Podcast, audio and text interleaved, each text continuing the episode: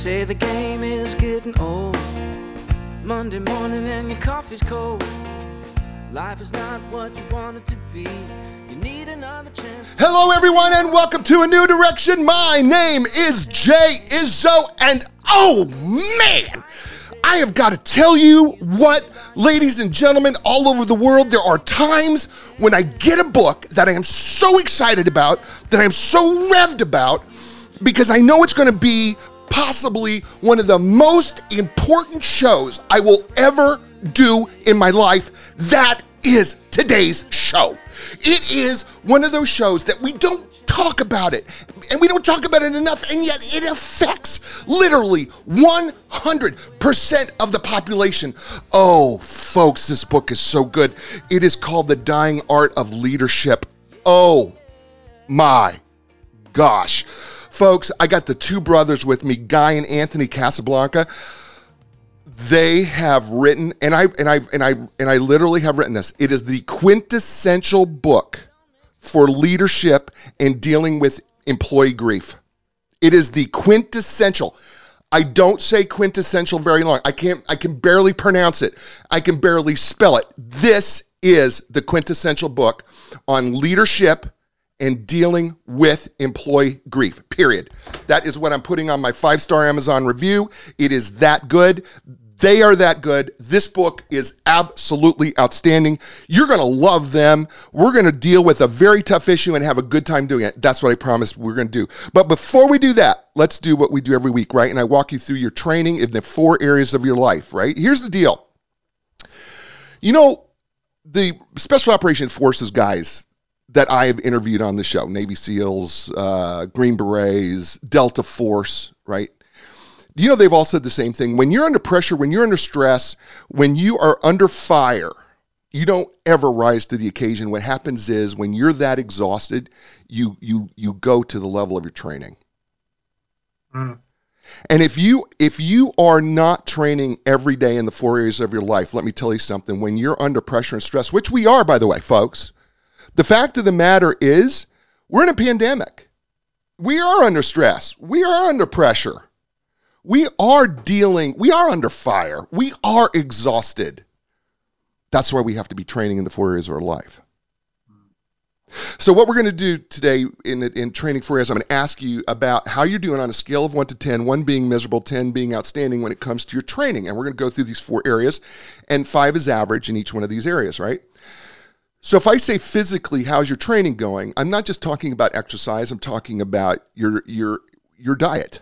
What are you eating? What are you putting into your what are you putting into your body? I am also talking about the amount of sleep that you're getting. I'm also talking about the amount of water that you're drinking.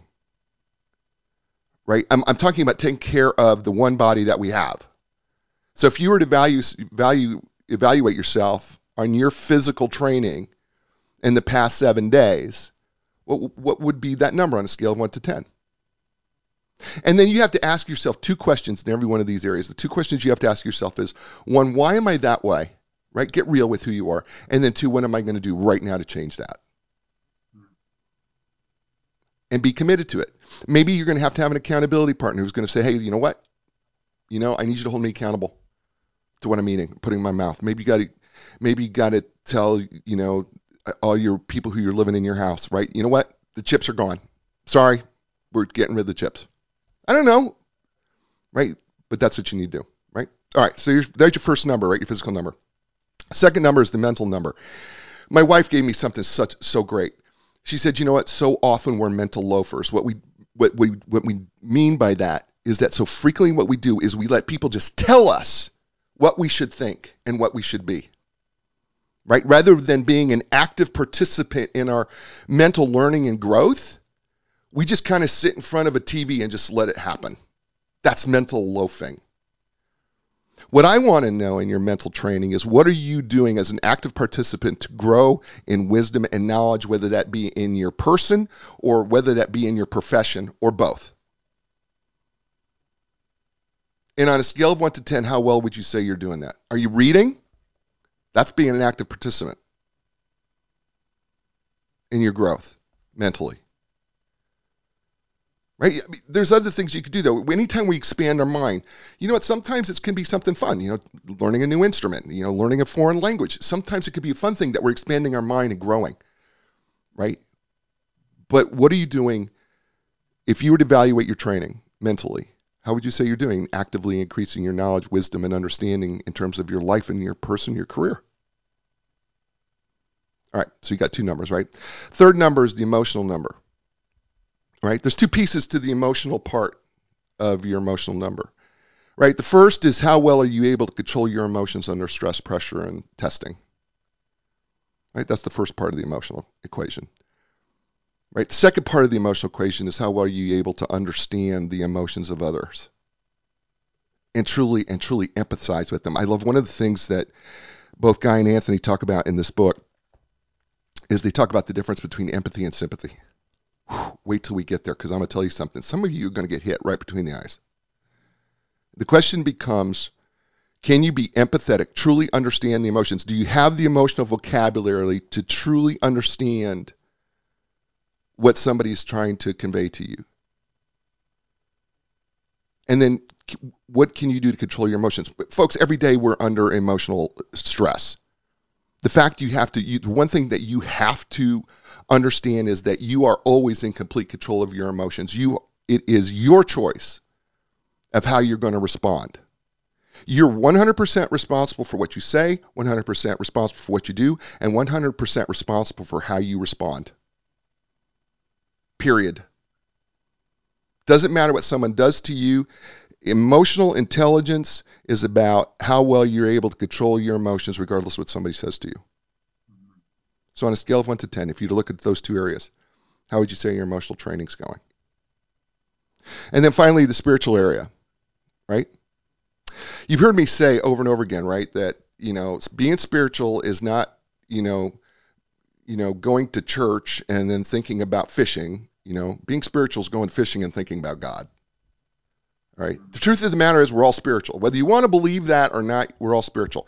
Listen, if you have any plans in your future, any plans at all, and you believe that they're going to happen, guess what? That's called faith. Because they haven't happened yet, yet you believe they'll happen. That's faith. Right? And there's always something inside of us, something that we can't explain, science will never explain it, that can bring us to a sense of peace in the midst of chaos. Or a sense of calmness in the midst of chaos. Or a sense of joy in the midst of chaos. I didn't say happiness, I said joy, two different things. What does that for you, and how are you training that? Is it God? Is it nature? Is it meditation? What is it? And is it working? Those are the four areas. Those are the four areas of your life. And you got to think of those four areas because now you got four numbers physically, mentally, emotionally, spiritually. You got to think of those as the legs of a chair. If if they're uneven, right, that means you're uneven. You're out of balance. And then you sit in that chair long enough, then what happens is our posture is, is not right. And then when our posture is not right, that over the course of time, guess what? We get worse. At the same time, if the chair is too low, we can't, it's not useful. We're no longer useful because we're sitting in a chair that's too low. It, it does serves no purpose. So the whole idea is to bring the legs of your chair up to the right height, right? Bring them up together in balance. Speaking of two guys who um, are absolutely well balanced and they're awesome. It is Guy and Anthony Casablanca. Guy Casablanca. Uh, he is a duly licensed funeral director and mortician. He's earned his bachelor's degree in mortuary science from the Cincinnati College of mortuary science, and uh, where he was recognized for his technical skills and leadership. While formerly training in mortuary science and grief counseling, what makes Guy unique is that he has owned two businesses, consulted for larger corporations, and led teams, divisions, and territories of managers and associates for both privately held and publicly held Trump companies. Over his career, career, he has dealt with countless families and extended family members in all facets of the grief process you, you, when you, you hear the numbers, they're staggering. Guy currently manages a funeral home in Loveland, Colorado, which is one of the most beautiful places on the planet for one of the nation's largest funeral providers. Anthony Casablanca is an accomplished senior executive, having spent 31 years in various leadership roles. Anthony earned his undergraduate degree from Wright University, Wright State, sorry, University in Dayton, Ohio, and a master's degree from Kettering University formerly GMI. Anthony spent most of his years in leadership working at, for Batesville Casket Company, a recognized leader in the funeral service industry, where he was the vice president of human resources and then vice president of manufacturing and logistics. Anthony uh, is the uh, recipient of the Human Resource Executive of the Year in the state of Indiana. And he went on to become a president of another subsidiary of the Hillenbrand Company of companies uh, Anthony has spent his entire career studying the art of leadership with an emphasis on purpose driven leadership principles. Anthony has spoken on several occasions at various funeral industry conventions and was featured speaker at the International Sales Service and Operations meeting for a Batesville Casket Company and has conducted several leadership training classes for funeral providers um, after retiring from Hillenbrand Incorporated. Uh, these guys are great. Ladies and gentlemen, please welcome to the show the Casablanca brothers. Guy, Anthony, welcome to A New Direction. Thank you, Jay. Yes, thank you so much. Thank you. Uh, listen, the book, I, I, I, I can't sing enough praises about this book because the book is absolutely fabulous. It is simply one of the most important books I believe I've ever read that is important not only uh, to us locally here in the U.S., but because we're in 73 countries uh, around the world, I think it is important because this is a topic that affects everybody regardless of where you're at in the world. And it is grief.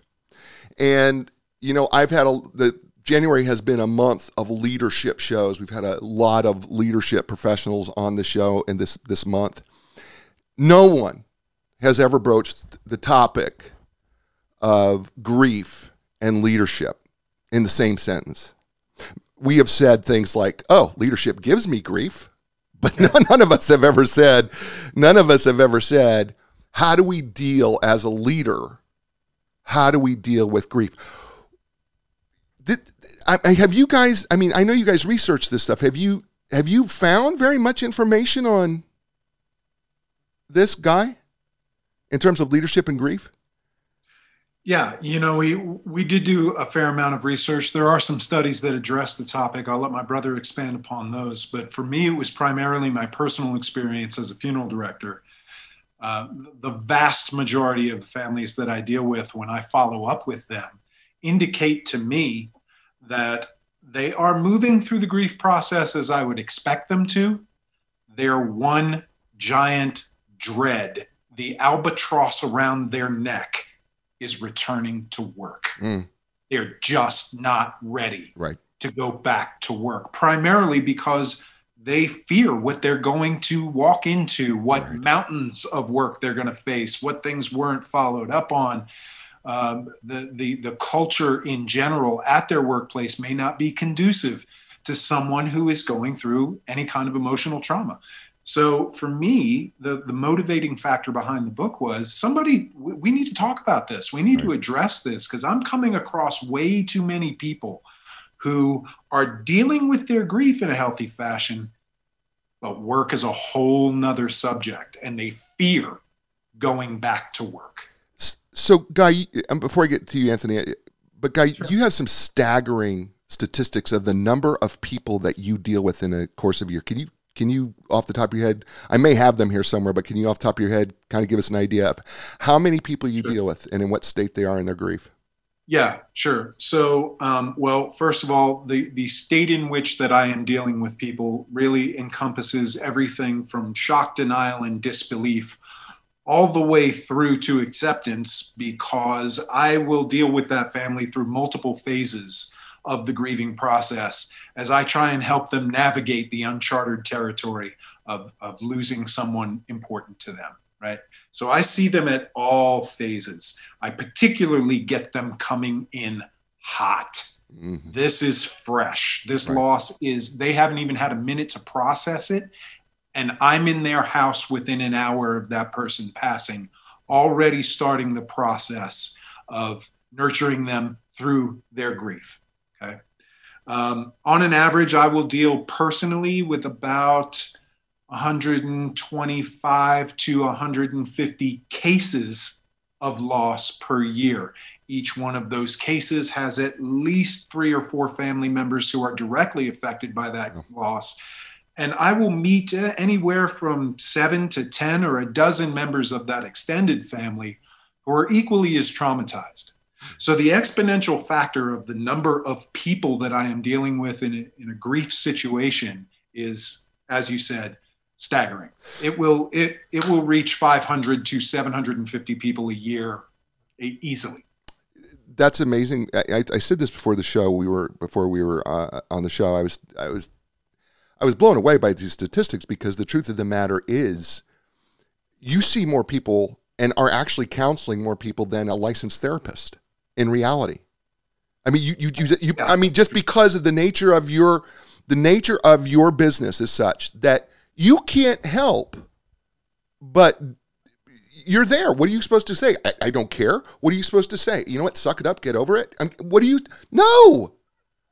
That's that's ridiculous. You you you have to care. You have to listen. You have to be there. And those numbers are staggering. So I mean, you know, we talk about people. You know, there is a there is a front line as a psychological professional. There is a front line of psychological professionals, and I will call you one, that have to deal with the front line of the stuff that maybe we deal with later. Mm. Right, and I'm saying that from my perspective that you you have to deal with the front line of it. So it's it's really it's it's unbelievable work. Thank you. I'm well, going to jump jump that, into that acknowledgement. I, I greatly appreciate that. That is part of why funeral service is so misunderstood. Is uh, uh, people think I deal with the dead when in fact I I really deal with the living Absolutely. when someone love has died. So yeah, Anthony, statistically, I know that you've run some statistics on grief. Uh, I think there was a number that you put out there, something like more than 17, or one of you, I think it was you said, more than 17 million people a year are going to be dealing with grief, and that at uh, at right now, as you, as the three of us are speaking, there are 47,000 people who are walking into work. More than 47,000 people walking into work right now who are dealing with grief. Right? I mean, yeah, that's is that that's true. We um in our as we began to do research on the book, which by the way, from all things we can see, the feedback we've gotten from well-published authors, this is kind of a one-of-a-kind book. We yeah. we are doing some groundbreaking stuff here.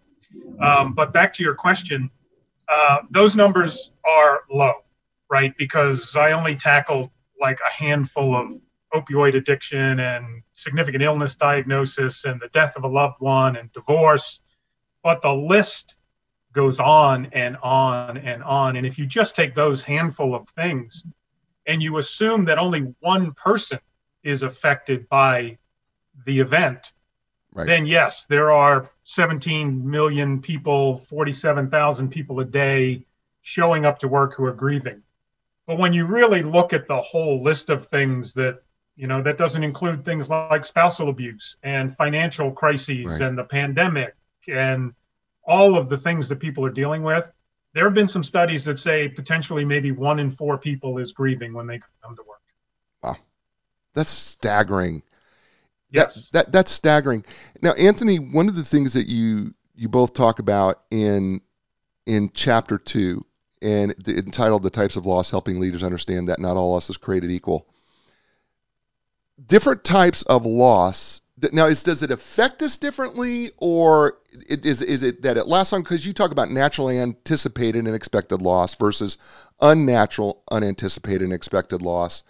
Uh, you know, versus you know tragic circumstances. I, and I don't care, you know, Guy, if you want to, you know, jump in here too, that's fine. I don't, I don't, I don't care which one of you wants to jump in on this, but I mean, the fact that we have these is it that we that we can expect something different as a leader from our employee depending on how? Or or you know depending on the loss or how the loss happens? Yes yes uh, absolutely. And and i think the the the larger point of that chapter is that a leader will have to exercise their analytical skills their interpersonal skills to find out where someone is in the barometer of grief, if you will. And what may appear as a very simple, natural, expected loss mm. may have underlying complexities that throw that person into a whole different category mm. of grief right we've all lost someone who is who, who we expected to lose they were very old perhaps they were very ill um, and that that can be considered an expected loss and you may look at someone else who's going through that through that scenario and go well my, my grandmother was 98 years old she had cancer for 13 years I, right. I don't understand why this other person is so grief stricken Could, did you not see it coming right well there may be extenuating circumstances buried within that loss that you will never know about if you don't have the mm. courage mm. to have an interpersonal dialogue with the person who's grieving to really find out because maybe it's not the loss that has them so upset. Maybe it's the fact that they're selling grandma's house. Mm. That's been in the family for 120 years. Mm. All your memories are in that house and it's going away. Mm. Those kind of complexities amplify the grief situation. And if you don't have the bravery as a leader to have those difficult conversations with someone, you may completely mishandle how that person uh, is interacting at work. That's awesome. Uh, yeah, if I could, uh, yeah, go ahead. I could yeah, launch into that a little bit myself. Um, sure. So I think there's a couple of other there's a couple of other points in that chapter that are very important to leaders that we we highlight in the training. One is that the point of that chapter is no two people grieve the same way, right? Right. Um, you announce a reduction in force at work, so, or or forget a reduction in force. You announce uh, a major initiative that's going to change workflows. That will cause people to grieve in your workplace, and but not all in the same way. Right. And the reason is, as Guy was alluding to, if you think about it in very simplistic terms, um, the the level of grief someone feels is is related to the the closeness that they have the relationship the closeness to the relationship that they have to the event right? The other thing that impacts it is the suddenness of the event right? Could i right. see this coming or not? Right. And the third thing which actually which actually um, operates as a as a compounding factor right? So if you put those first two things in parentheses, this third thing would be the exponential factor that you would raise the level of grief by. And that is you don't know what else is going on, the extenuating circumstances right. going on in someone else's life. So we announced this change at work and most of the people seem to be okay with it, but there's a handful that you're like, wow, I don't understand why they are so resistant to the change when they're really not. They're grieving. Right. And the fact may be that, yeah, you know, she's a single mom and now she's, you're talking about changing her work hours and she doesn't know how she's going to deal with childcare. Right. Has nothing to do with whether or not she could see it coming, whether or not she was close, whether or not right. it's really going to impact her deeply. She's got these other factors going on in her life that will cause her to grieve differently and handle the situation differently than those around her. And leaders need to be sensitive with that which by the way is oftentimes why leaders will say people are resistant to change mm-hmm. when in fact they're really not they're just in a they're just grieving and they're in a different stage of grief than mm. those around them i love that we're talking with guy and anthony casablanca the book uh, by the way, fabulous book, available Amazon, bookstores everywhere. It's entitled The Dying Art of Leadership How Leaders Can Help Grieving Employees Excel at Work. Fantastic, and you're listening to them here on a new direction. Hey everybody, I got these two great sponsors here on New Direction, right? One is Epic Physical Therapies. Look, look, I, I use them. I love them. They're outstanding. I've been using them for years. Uh, know the owners, uh, Heidi Andrew Seitz. They're unbelievably awesome.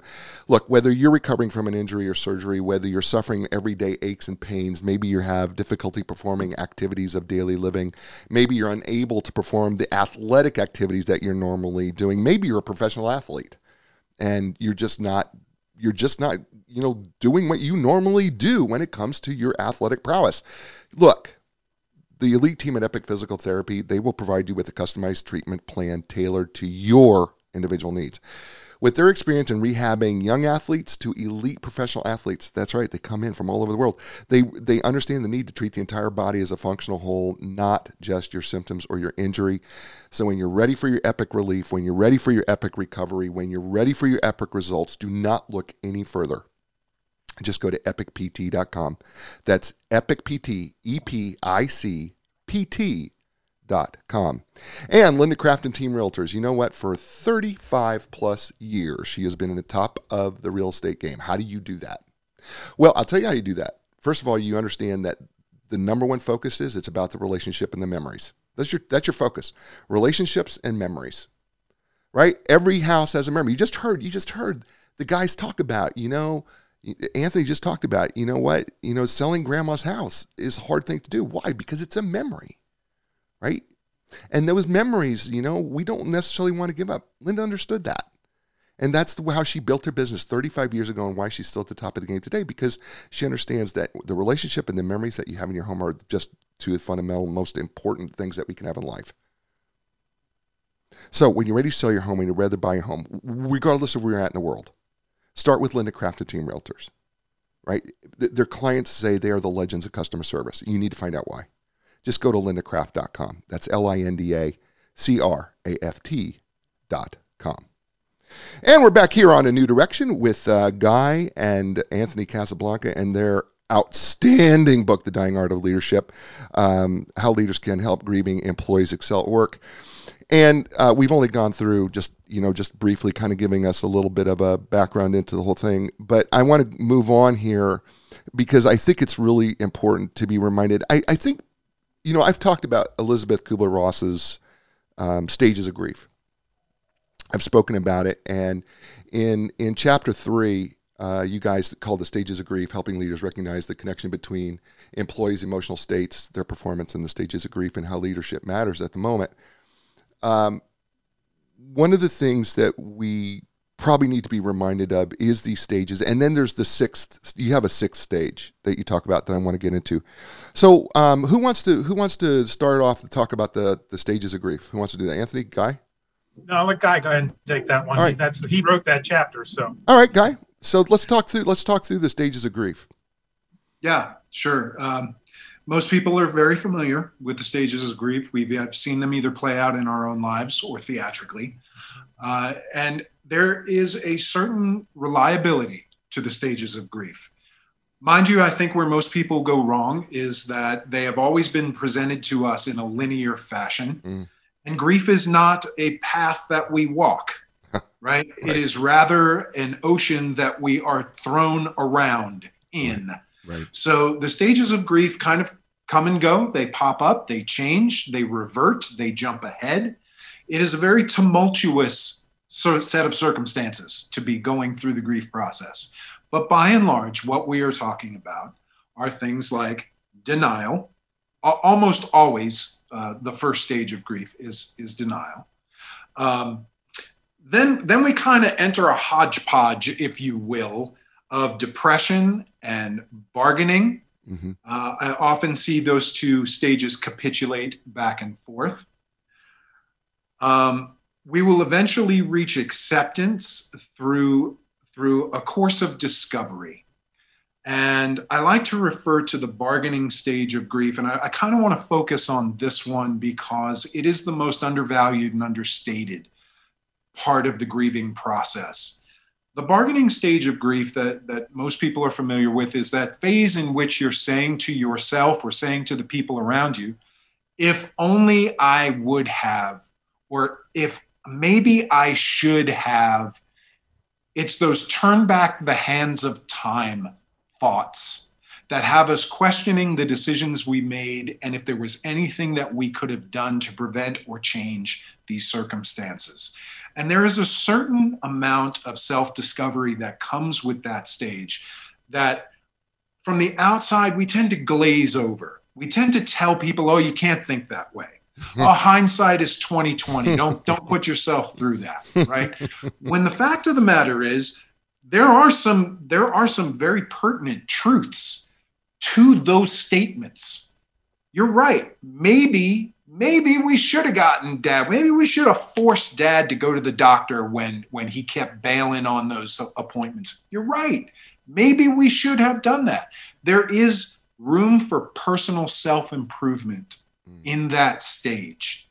And people will bounce around through all the phases of grief, but they'll keep coming back to that bargaining stage because it's part of our inherent nature to address those things within ourselves to hopefully become a better person. Mm. And I think that's oftentimes overlooked, especially from the leadership perspective. We, do, we, we don't want to we don't want to walk that path right. with a grieving person. And it's a sensitive path, right? You don't want to say anything that could potentially, with all of its best intentions, could potentially be misinterpreted as criticism. Right. But the self criticism that comes in those statements is incredibly valuable. And I never, ever try and rush my, my, um, my grieving families through that stage. I let them sit in that stage for a little while and I let them express themselves and get those thoughts out there. And I don't have to say anything. They'll make their own self discovery through that process. So bargaining is, is really, really imperative. Typically, then the sadness kind of sets in. This is what happens after the funeral service. And this is where the leadership part of it really comes into play. Bereavement policies, by and large, do not take into account the duration of grief. They only take into account the duration of the funeral process, right? Right. When that person returns to work, they are just starting. They're right. grieving. Right. And that's when they're coming to the leader, right? That's when they're coming to the meetings. That's when the reports become due. That's when their project is due, is right when they're starting right. their grieving process. Right? right. So that that is a very critical time for leadership to recognize that look just because you had your three to five days bereavement leave doesn't mean you're done with this right. it is only just beginning and the the the work environment is seeing people come back in a very tender state perhaps as tender as i am seeing them come through my doors right because right, right. they may begin to relive some of these experiences because now the funeral is over and they've got the mental capacity and the mental the emotional bandwidth to really kind of start to process and they're left alone with their feelings now right. the catharsis of the funeral is over everything has quieted down and now it's just you and your emotions that's when they're coming back to work Right. So, so, that's a critical time. So he, here's the thing. Like, I, so I use the I use kind of this acronym called DABDA, right? D A B D A right? Is DABDA is how I always taught it. And when I was teaching psychology classes uh, in, in colleges and universities, I would, I'd say, you know, you got to know DABDA. You know, the problem is, is right, denial, anger, bargaining, you know, depression, acceptance.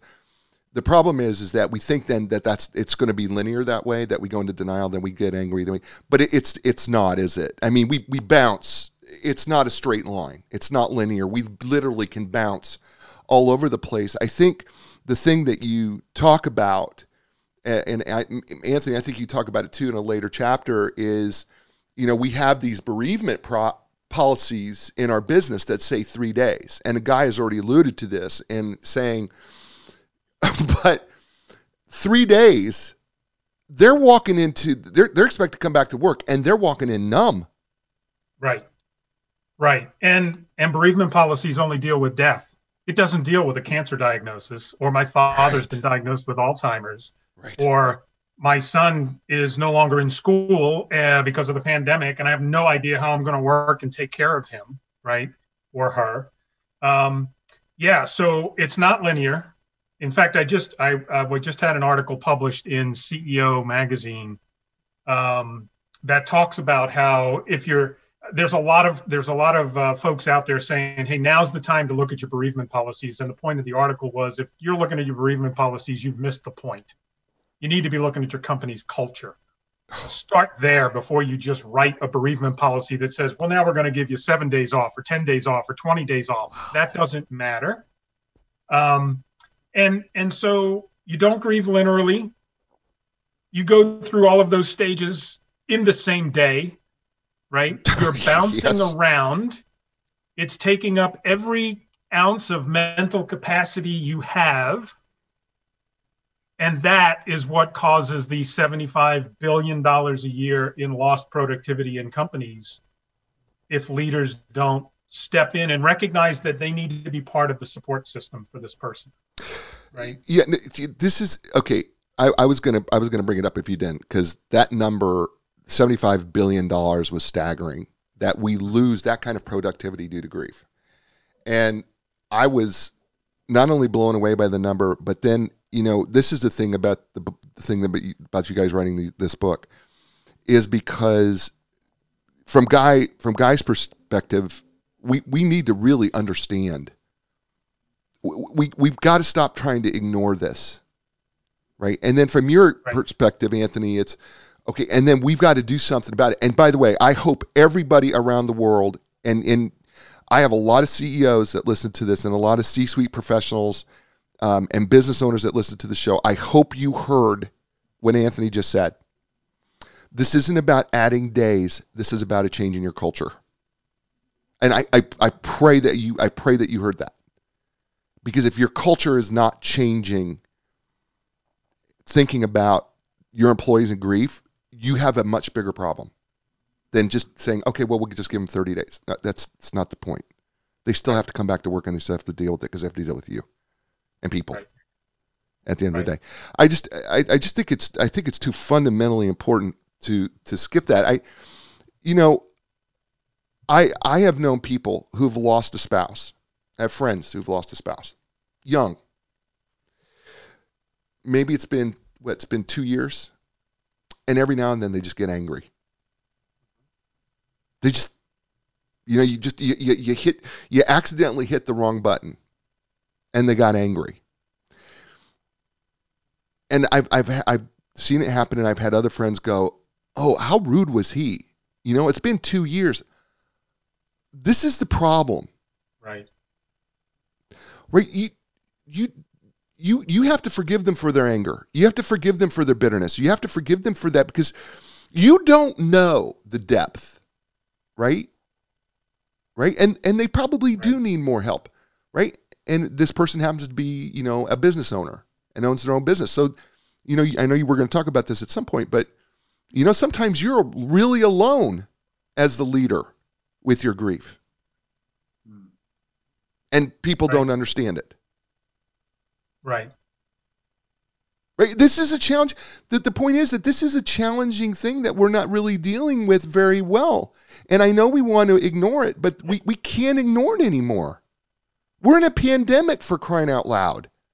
People are grieving Right. every day the loss of connection. Right. Yeah, it's uh it's it's a it's an it's incredible that it hasn't been talked about more, but then again our society doesn't deal with this very well in general. We are a suck it up, get over it kind of society. And we are very um uh, we are very concerned or we're very afraid. We don't know what to say to people, right? Which is one of the points we bring up in the book don't try to be overly profound right this is this is about this is about truly caring for the people you work with um, regardless of the situation uh, that caused the grief. Um, and so between the way society trains us the fact that it's not talked about the fact that there are no leadership courses on this other than frankly the ones that we that we do um, those things sort of all come together and make this a very difficult leadership phenomenon, challenge, but one that is very costly. One that is very costly to companies because people are unable to concentrate, they're unable to do their job. And typically, what happens is the leader doesn't address it until it becomes a performance problem. Mhm. And then they manage the person's performance, which just adds to the stress and the grief and typically does not end well. Right, right. Guy, I want to ask you a question. Chapter six. I'm going to move through this a little bit. Um, the role of aftercare. Um, understand it's chapter the role of aftercare. Understanding that you and your leadership are part of the aftercare process. You have seen it all, uh, probably in the course of a year, of some of the dumb things that we say to people as we're walking through that line. Um, and I know you've heard it all. And so, without putting you without putting you too much on the spot, I want I first of all, you make I think you wrote this chapter. I think this is your chapter too. Um, you talk about empathy versus sympathy. Can you help Yeah. people understand the difference between empathy and sympathy? I think it's a really important distinction. Yeah, yeah, it, it is a very important distinction. Um, it, it's very easy to offer sympathy. Sympathy comes off the end of the tongue very naturally. It's it's in very well empty statements like I offer you my most sincere condolences, which is like handing someone a big bucket of nothing, right? Or, or, or, or Sorry, but me, that's funny. It's true because it's funny. It's what we do. It is. In fact, I, I have a steadfast rule with my funeral directors. They are never, I am never, ever, ever, ever to hear you utter those sentiments to a family. I offer you my most sincere condolences. Mm. You might as well just drop a sympathy card that you didn't even sign in mail to them. Right? It, it's it's that void. Um, but th- those are those are the, some, some of the classic things that just kind of come immediately to to our our tongue. Um, are you still? I, am getting things popping up on my screen that indicate I may be disconnected. Are you still here? yeah, me? Yeah, we're with you. Oh, yeah, we're good. Okay, very good. Thank you. Um, so we we have to pick our words very delicately and very deliberately when we're communicating our true sympathy. Or I'm, I'm sorry, our true empathy with someone, rather than just the canned sympathetic statements. Mm-hmm. Empathy comes from an exchange of communication. Empathy is tell me. Sympathy is here's what I'm here's what I'm throwing out at you. Empathy is tell me.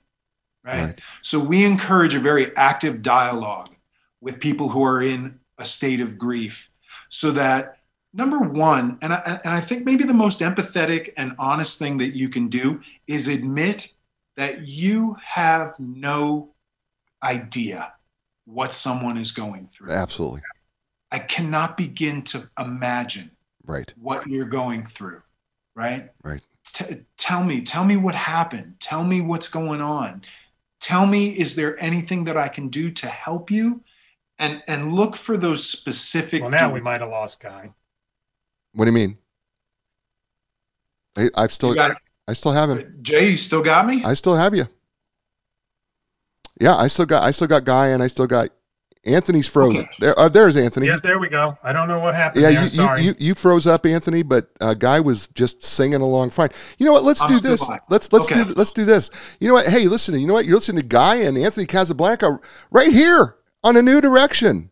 Hey, listen, folks, I love my sponsors. You know I do. This, my sponsors have been with us for so long. Epic Physical Therapy is a facility that offers the most advanced, top of the line equipment, including the AlterG anti gravity treadmill, the Normatec compression sleeves, the Game Ready. You know that's my favorite, right? The ice cold water and the compression all at the same time to take out the swelling. It's awesome. They are they are trained. By the way, the folks there, the, the they are they're these the, the trainers, the, the physical therapists they are certifying the most cutting edge, comprehensive treatments available blood restriction therapy, dry needling, um, cupping. It's just to name a few. Look, folks, just start. If, if you're if you're on your way to recovery, just and you want some relief and you really want the results that you were looking for to get back to where you want to be, then you know what? Get your epic relief, get your epic recovery, get your epic results from Epic Physical Therapy. Just go to epicpt.com.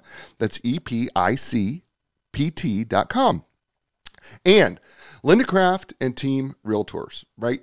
More than 35 years at the top of the real estate game, right? They're privately owned and operated, meaning that they don't belong even to a national company. She is her own company. The beauty of that is, first of all, it's completely local. But the second part of that is that she doesn't have to be loyal to any one company. She can actually be friends with the best real estate professionals in your area. That's part of her success. She's not locked in. She actually has made relationships over the course of 35 years with the best real estate professionals wherever you live and will find the best real estate professional for you so that you can have the best service possible when it comes to selling your home or buying your home. And it's because as I said before, she started with relationships and that includes relationships with other professionals. So, when you're looking for the relationship realtor, the the the memory maker, right? The, the, the relationship maintainer. Don't start anywhere. Just start with Linda Craft and Team Realtors. And you can learn more by going to lindacraft.com. That's L I N D A C R A F T dot com. And we're back here on A New Direction with Guy and Anthony Casablanca. Their outstanding book, The Dying art of leadership, how leaders can help grieving employees excel at work. Uh, we're talking with Guy before uh, we kind of kind of had a little bit of a glitch, but we're we're all back and everything is fine. Everything. I, I want to just I want to quote you here, Guy, on something that you said. You said empathy is related to someone's feelings on a personal level, making a conscious effort to truly understand their situation and not casting judgment, trivializing, or downplaying their emotions and reactions to the circumstances. And then you said sympathy, on the other hand, and this is the most beautiful thing I've ever read, is more or less being glad it's them and not you who's going through the grief. Absolutely. That was Absolutely. a punch in the mouth. I, I'm just telling you right now. Because what we just said is pretty, what you just said there is pretty selfish on our part. Yeah. Right. right? I mean, think about that. It, it, uh, here's the person's grieving, and I'm making a selfish stand in my sympathy. Yeah. Yeah. Yeah. You know what I what I see oftentimes is people try and relate um, someone else's loss to something that they have gone through in their own life, and they'll go, "I know what you're going through when my sister blah blah blah blah Right. blah blah blah," right? And it's it is well intended, but what the the the point that that is basically communicating is, yeah yeah yeah yeah yeah, you're lost, but listen to mine Right. right? So uh, that that's why I said e- empathy really comes from a point of dialogue. Right. Sympathy is is is one-sided. Here, I, I dish it out this way, Right. right? Right. I throw I throw you sympathy. Right. Empathy goes back and forth. It is it is taking a humanistic approach to truly trying to understand where someone is coming from and what Right. they are dealing with. It's much more convenient to dish out sympathy. Right.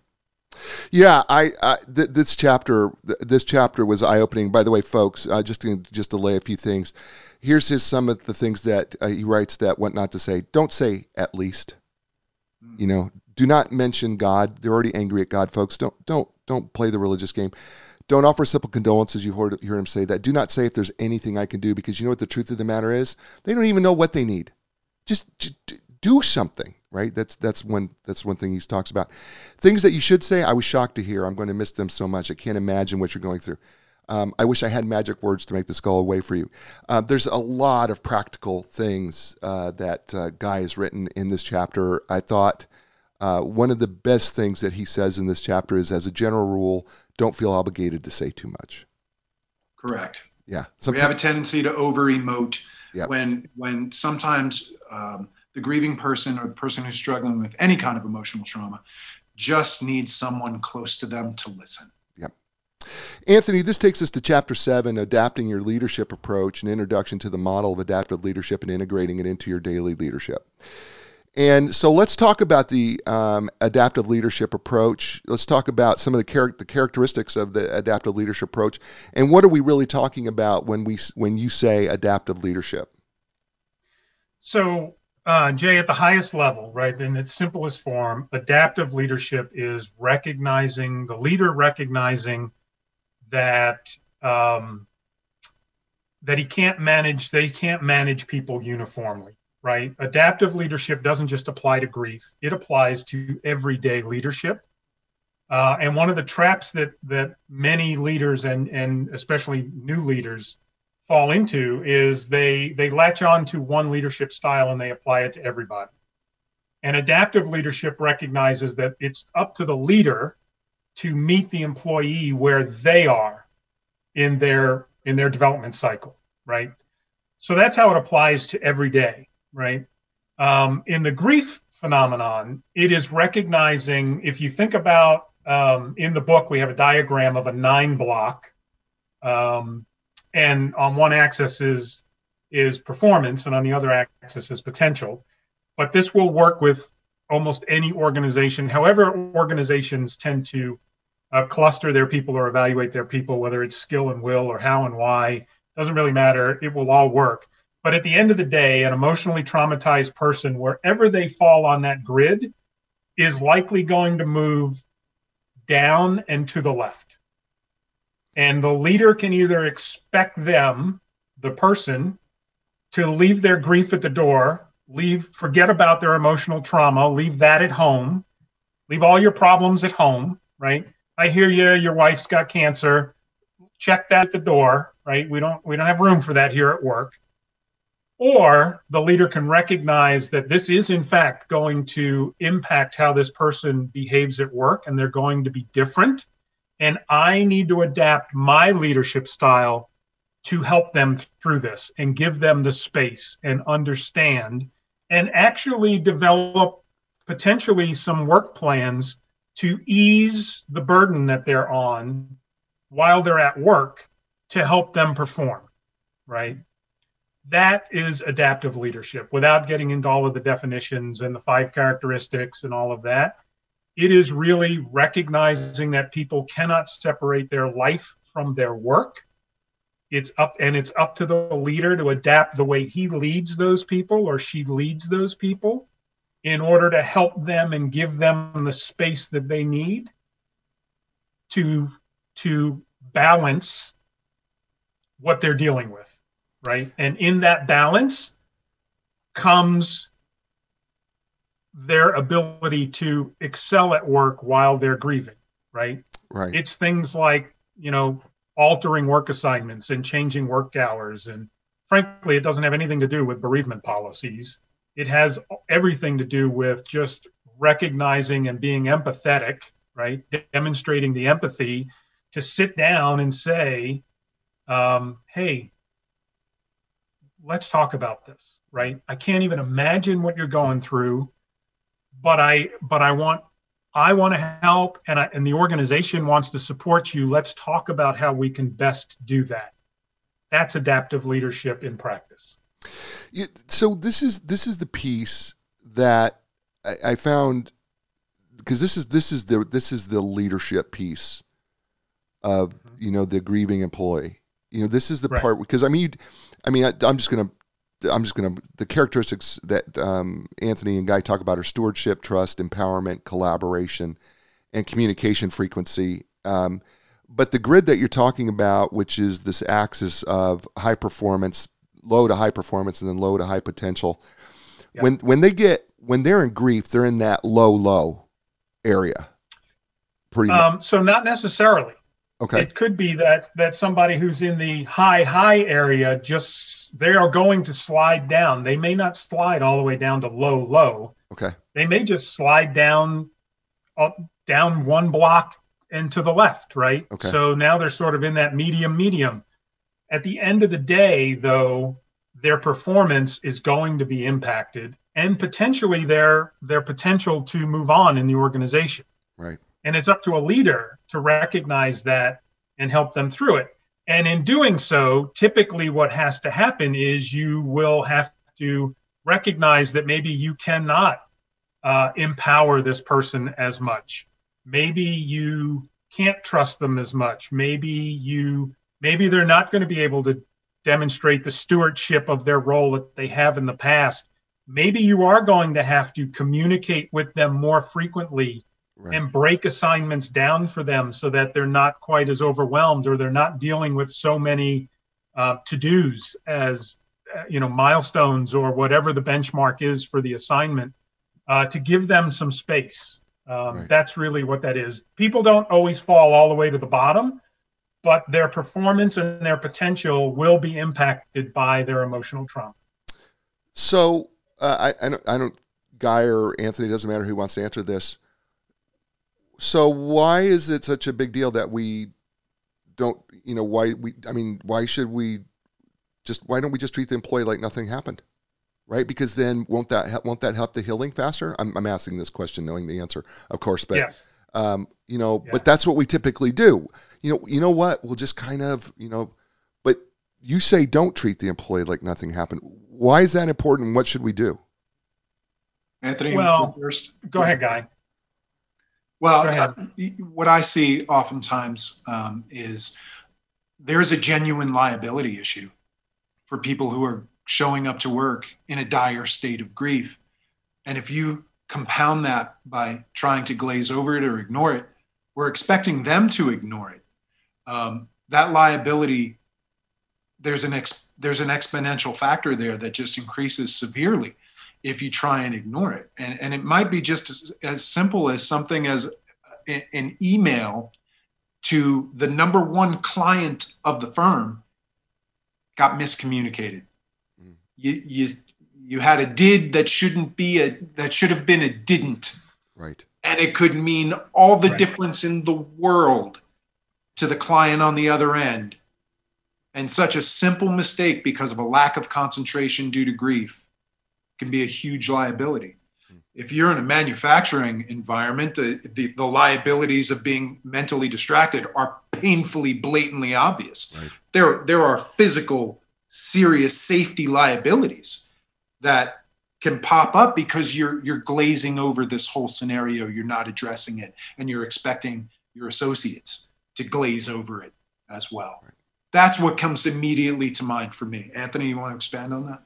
Yeah. So um, I can give you a couple of quick examples actually. So we uh, we have a woman who has read the book and is a follower, uh, and she reached out to me and said that um, uh, her boss's suggestion to her was that the best way she could get over her grief of losing her dad was to get on the plane Monday morning and go visit her customers.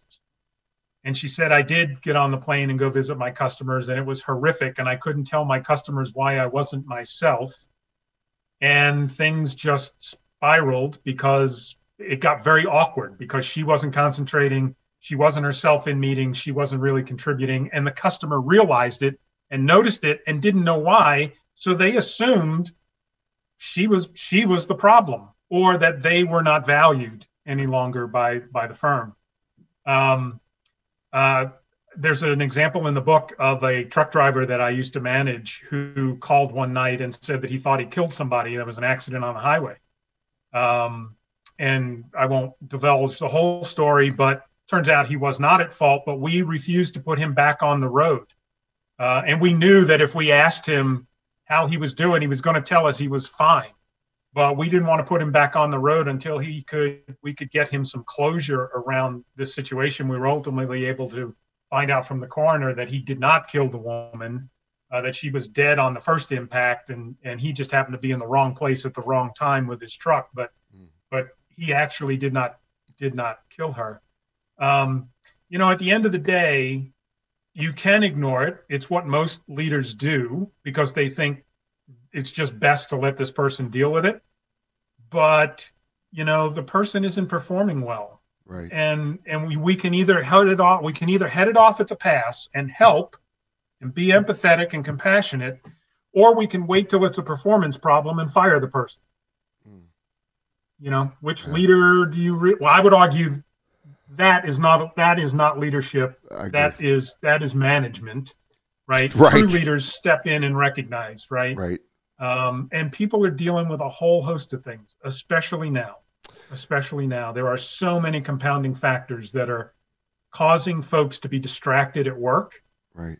And you know, every single person we talked to in researching our book said either I was so glad that I was able to talk about my situation at work because it made it so much easier, or they said, I wish I had been able to talk to my leader at work because it would have made things so much easier to deal with.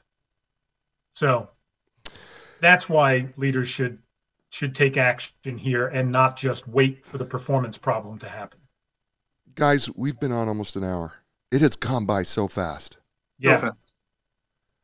I mean, yeah. It, it, unbelievable fast. I mean, this, this this is amazing. This is amazing topic. We didn't even talk about the symptoms of denial. I mean, we kind of just alluded to it a little bit, right? You know, the gal who decided to get back to work, but the symptoms of denial are are huge as well.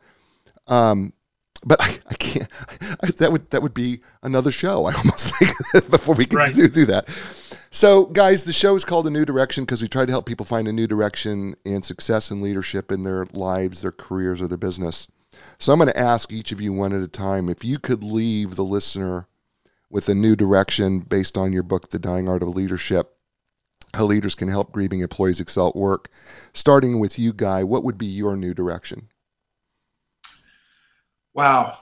Um, my new direction would probably be that uh, it's tough, really, Jay, to kind of narrow it down.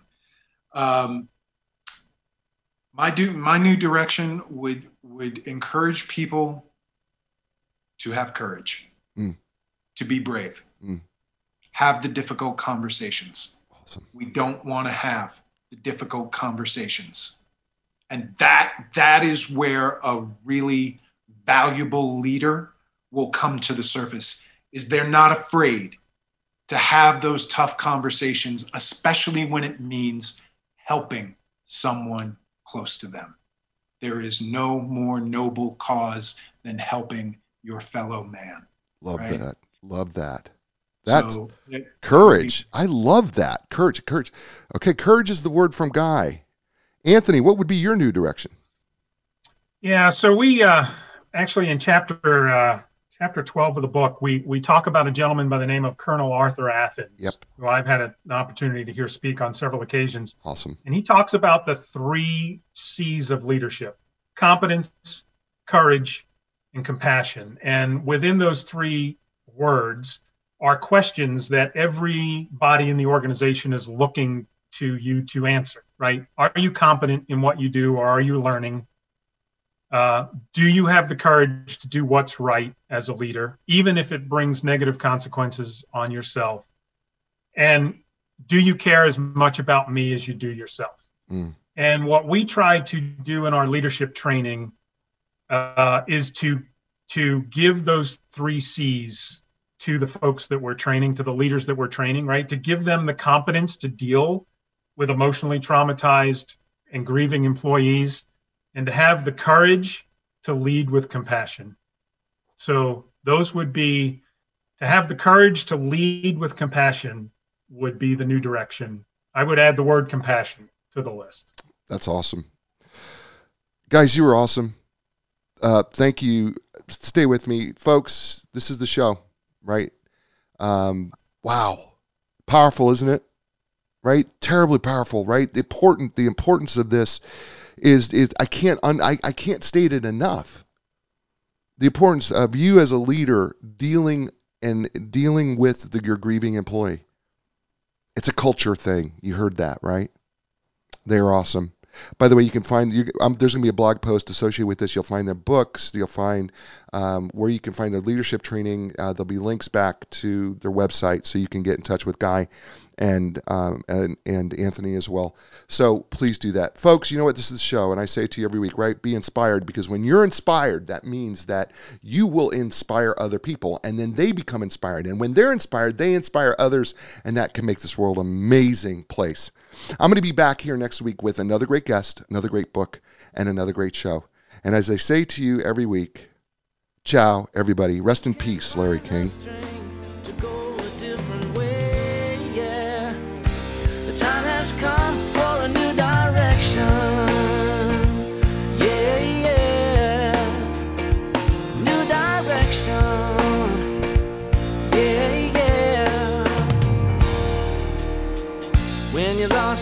confidence, and the answers don't make sense.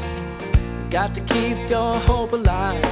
You got to know you can survive. This is your